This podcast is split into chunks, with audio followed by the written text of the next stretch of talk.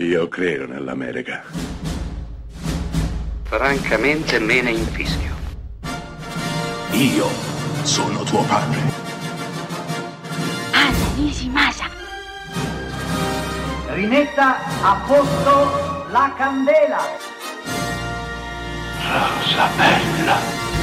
Siete a Close Up, questa settimana parliamo di rapine, giusto per rinfrescarci un po', tema decisamente frizzante, e la pellicola di oggi è stata diretta nel 2006 da Spike Lee. Sto parlando di Inside Man, con un cast stellare: Denzel Washington, Clive Owen, Jodie Foster, Christopher Plummer, Willem Dafoe e Chiwetel Ejiofor, per un film che racconta la più banale delle rapine. Invero non così banale, perché Clive Owen e soci organizzano una rapina in banca con tanto di ostaggi che non è poi così scontata come sembrerebbe. A fare da contrappasso alle richieste dei rapinatori, il detective negoziatore che si occupa di gestire l'interno e l'esterno della banca. Manco a dirlo, un titanico Denzel Washington che porta a casa una di quelle interpretazioni da tenere al caldo, al sicuro, vicino al cuore per il resto della vita. Inside Man parte come la più canonica delle pellicole per trasformarsi in altro, diventando verso la fine